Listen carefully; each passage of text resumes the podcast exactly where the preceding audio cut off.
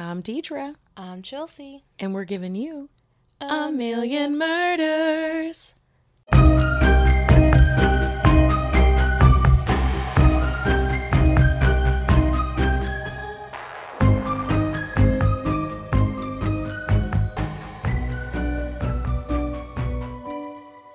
Hello. Hello.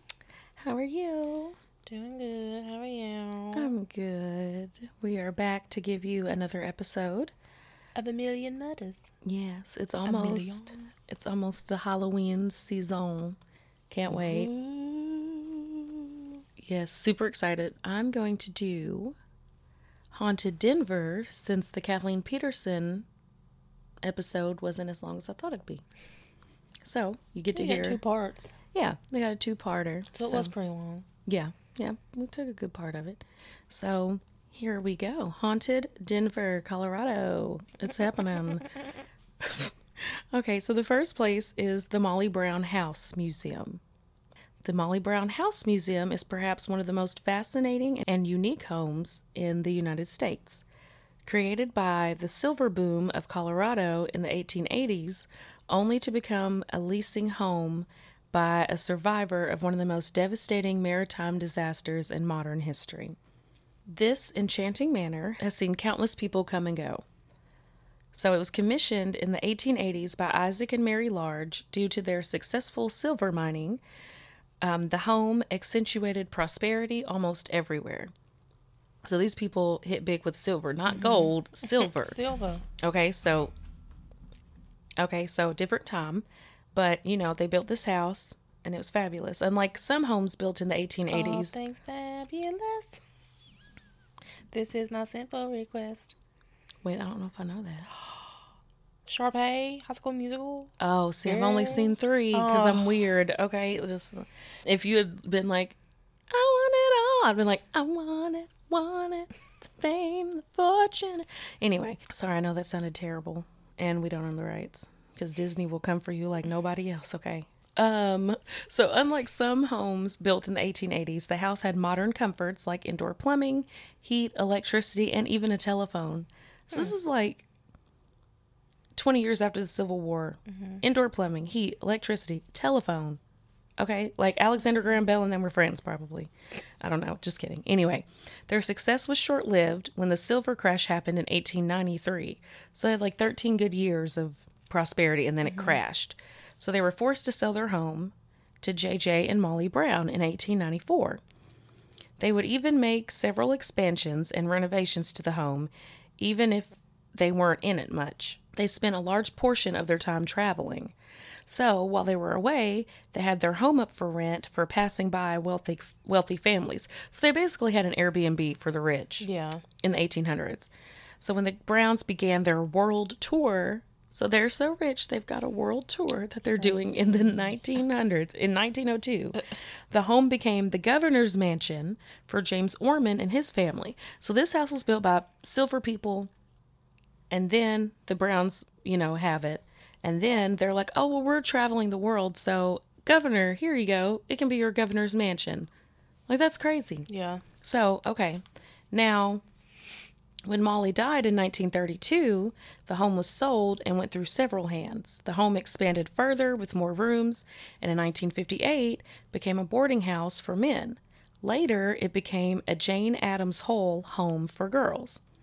In 1970, there was talk by the city to demolish the aging and decrepit building, but citizens rallied together to purchase and not preserve just the house, but also Molly Brown. They began restoration processes and turned it into the stunning museum that you see today, which it is very pretty. Like it's a beautiful house.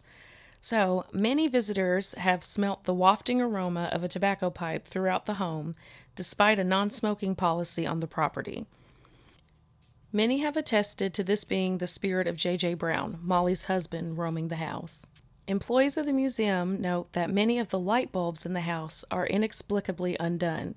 Some refuse to turn on proper, properly at all. So it's just like, oh, okay. So every so often they have to check the light bulbs and make sure they're screwed in because at some they just start unscrewing themselves. Other times they'll notice that the furniture has been mysteriously rearranged. Sometimes they'll even see an apparition of a woman in Victorian clothing doing the rearranging. No. Though no one can tell if the spirit is Molly Brown herself or someone else. So you just walking around and then some lady in Victorian era and she's see through just moving furniture. She's like, This is not where I put this. Move it one more time. So, that isn't to say Molly isn't around. Tourists have felt cold spots in her room and have even caught glimpses of her turning a corner. She's not alone either. Her daughter Catherine Ellen is believed to haunt her own room, raising and lowering the blinds. So just know, no to that. And seeing a ghost turn the corner is too much for me too. Okay, so there are stories of a servant's reflection mirror near the first floor stairs. They describe him as having a somewhat dour look on his face. Perhaps he was not a fan of the home, always having new tenants. So he's like, just some more people to have to deal with. So Molly, because you know the house is Molly Brown House Museum, Molly is mostly known for surviving the sinking of the Titanic. So she was born in Missouri in 1867, and seeing firsthand accounts of lower class labor around her family shaped her forever. So in the movie, when they show her, so in the movie, Molly Brown is played by Kathy Bates. So the one who helps, do you know what I'm talking about? Okay, you know I haven't seen the Titanic in a long time. Okay, but you remember Jack is going to like the upper class dinner, and there's that lady who helps him, and she's like, the fork goes over here, you do this, you work your way mm-hmm. in, da da da da da. That's Molly Brown. Mm. So they put her in the movie because she was like a big part of the Titanic, and when it sank, you know, she was somebody very notable that people remembered. So they put her in the movie, and that's who helps Jack, which is obviously a fictional character, but Molly Brown was real. So that lady they put in there, she's a real person. She was on there, and she lived. So, um, but yeah, so she you know, was born to an upper class family, saw this lower class labor, and it changed her forever having to see that. So in the movie, when they show her helping Jack, who is a lower class citizen, fit in, that was probably an accurate account of her attitude. Like, it's probably mm-hmm. something she would have done. Mm-hmm. So she married J.J. Brown in 1886, and he was a fairly successful mining engineer. But when the silver market crashed in 1893, he was able to find a gold mine that he had shares in.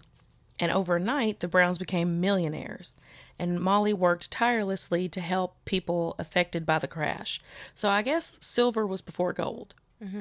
So, or he just found more gold and it was still good. I don't know. But anyway, so she uh, continued her traveling and charity work until a phone call in Paris in 1912 had her desperate to rush home to her ill grandson. She hastily booked a ticket on the maiden voyage of the RMS Titanic. So she was going around doing charity work. Her grandson is sick. So she gets on the Titanic to get back to America. we had to pause it, and so I just had to come in and be like, America. America. America. Um, so you know, that's not gonna go well, as we know. like, she's like trying to get back. She's like, okay, the Titanic is going to New York. Boom. From there, you know, we'll do whatever we got to Yeah. do, but we'll get back to America. Er, like, I mean, she made it back, thankfully. yeah, but like she luckily, you know, but you know, so as the ship began its rapidly increasing descent into the cold sea after colliding with the iceberg, Molly spent the precious little time she had helping passengers onto lifeboats onto lifeboats until she was more or less forced to enter one herself. So she wasn't even like, "Oh, I'm rich and I've got to live." yeah, I'm like, she's like, okay, y'all, let's get it together. And they're like, get in the lifeboat. Like, you have to. yeah. So there's a long standing story that Molly attempted several times to have the lifeboat turned back to rescue more people, hmm. though the fear of the lifeboat capsizing deterred them from turning back. Because, you know, remember, she was like, that's your man out there. Yeah. You know, so she was like, turn back. And, you know, she got yelled at by that man, Yeah. which I think that part was true It probably where that guy was like, "Oh, shot at," you know, like, Yeah. and it was like, "Oh, sir, okay." I think that he did. I think that that was based on a real person too. So it was a whole thing. So it's not entirely certain whether they did indeed go back, but what does hold is that Molly rallied to provide aid to the second and third class survivors, passing out supplies and blankets. She was even able to raise money for those who had lost everything. So, I mean, how nice. Yeah. You know, so I know a lot of that was mainly about the history of Molly, but I mean, the unscrewing light bulbs and seeing her in the house and stuff, you know. So that was the Molly Brown House Museum. Then we've got Denver's Children Home. So, Denver's Children's Home has seen its fair share of young residents over its 120 year past. And in that time, there has been no shortage of tales, rumors, and folklore designed to keep a fellow classmate up at night with a watchful eye on the shadows. But even as times have changed and the stories have evolved, some of the strange reports have held fast, embedded into the roots of the organization and reinforced by sightings that have come in like clockwork with each new generation of children. So, like kids, you know, somebody probably 50 years old, like, yeah, I was there and I remember seeing ghosts, and kids now are seeing ghosts. So, yeah, these paranormal encounters um, are remnants of a time when the Denver's Children's Hospital was still young and finding its way in an inarguable, inarguable part of the facility's history. The Denver's Children's Home, originally the Denver Orphans Home, was first formed in 1876 by the Ladies Relief Society, a group of affluent Denver women dedicated to the care of the orphans who were being brought westward to Colorado to help build the railroads and work in the mines. So, this is these are orphans who were being brought out west to build railroads and work in the mines. These are children. Mm-hmm. Okay, so I just thought I needed to say that again. I'm like, uh, okay. Initially, the children were placed in the private homes of volunteers within the organization, but it wasn't long before it became clear that the number of orphans in desperate need of care had grown past these simple means, and a facility was needed to properly accommodate them. So that's kind of sad. I mean, it is sad. It's not kind of. So in 1881, Margaret Evans, wife of Territorial Governor John Evans, sought to open the first permanent location for the Denver Orphans Home, which was completed in 1883 with financial support of a handful of wealthy and influential Denver socialites, including businessman Fred Salomon and philanthropist George Washington Clayton. So, I mean, these socialites were like, we got to help the children. So that's nice. You know, they weren't just like, whatever.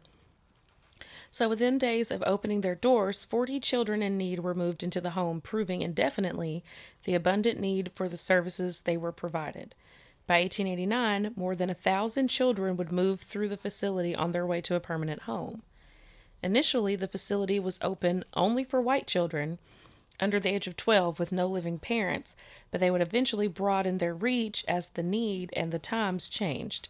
Still, the early teachings at the facility were narrow, focusing on Protestant middle class upbringings that were designed specifically to help assimilate children, many of whom were immigrants. That's a little controversial because they're like, Yeah. oh, well, whatever religion, whatever culture you're from, this is what you got to learn now. So it's like, okay. But in 1902, the Denver's Orphans Home moved its current location on Albion Street, a massive second Renaissance revival structure that was designed by the Denver architects Willis A. Marean and Albert J. Norton and cost an impressive $35,000 to build. So we know over 100, you know, 100 years ago that was big money. Mm-hmm. So they moved, got this fancy place. It was a really big place. The facility continued to grow both in size and scope, and in 1962, the Denver's Orphans Home was renamed the Denver's Children's Home, and their focus moved to help children who had suffered severe abuse, neglect, or have serious mental health issues.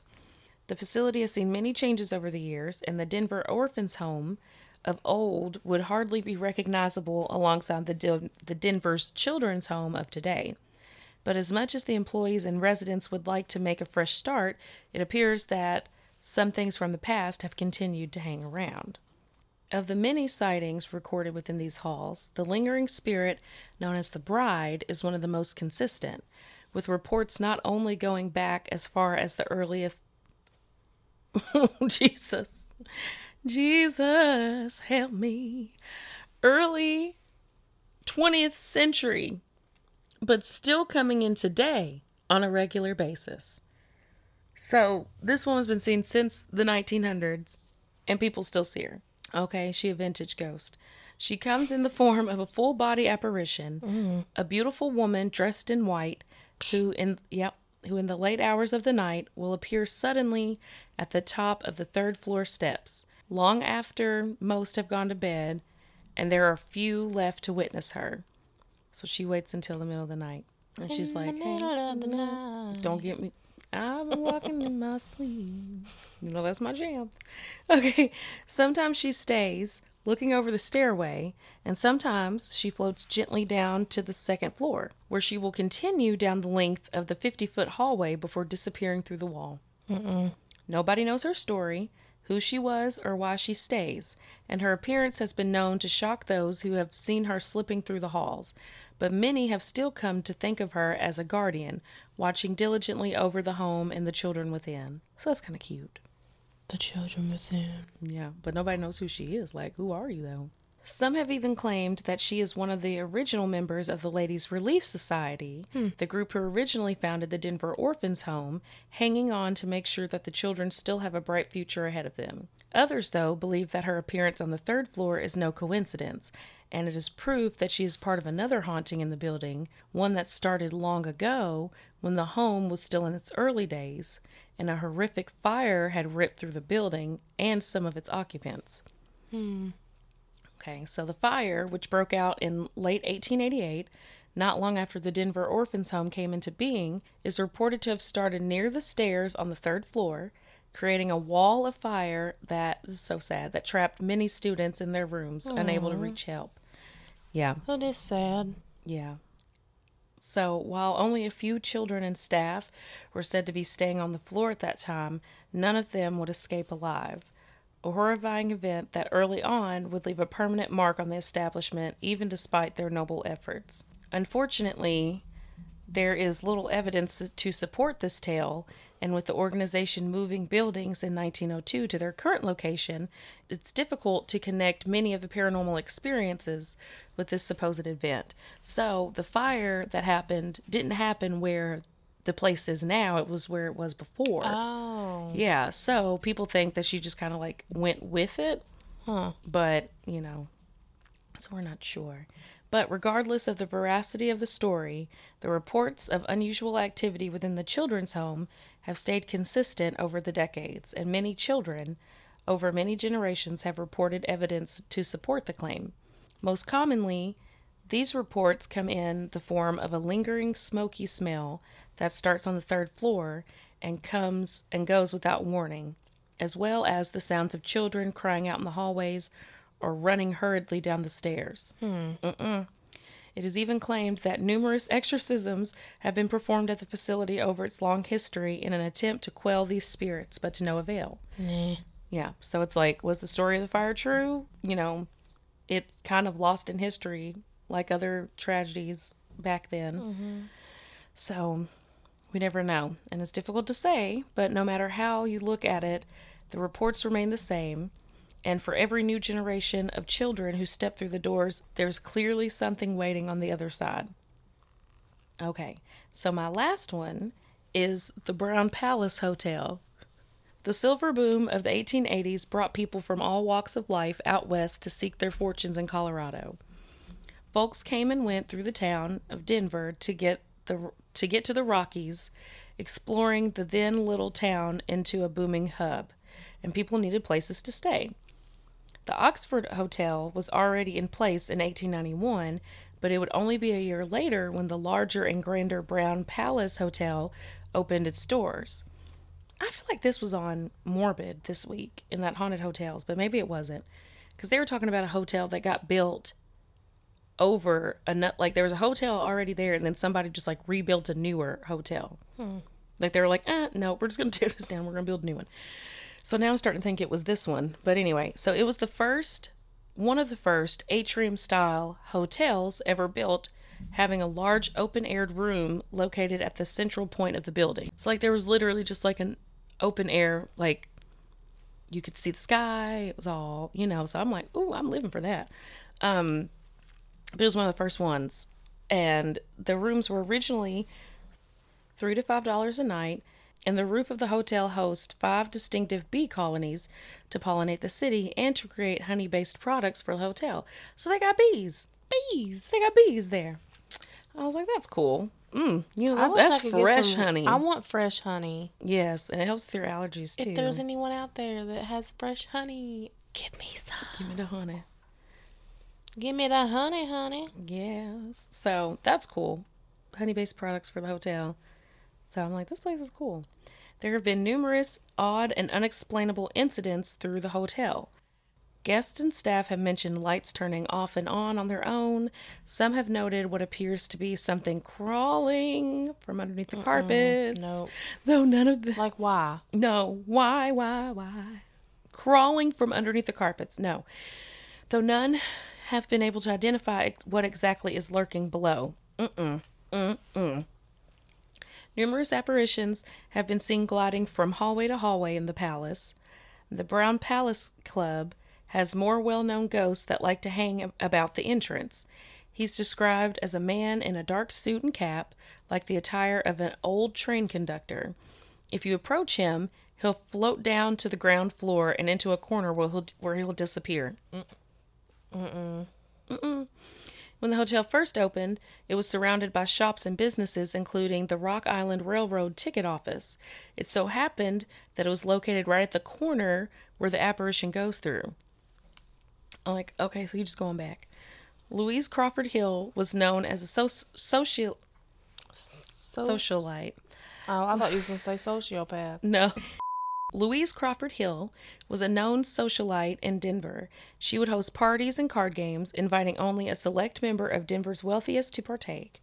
She also lived in the Brown Palace for the last 15 years or so until she died in 1955. Her suite was room 904, and it would seem that she never left after all. There was a period of renovation happening at the palace, especially in room 904, and it had been stripped bare of its wallpaper, furniture, lights, and telephone. So they're doing, you know, and you know, ghosts don't like that. Yeah. So, how very interesting that the hotel switchboard operator began to receive phone calls from 904. Every time she picked it up, she would only hear static.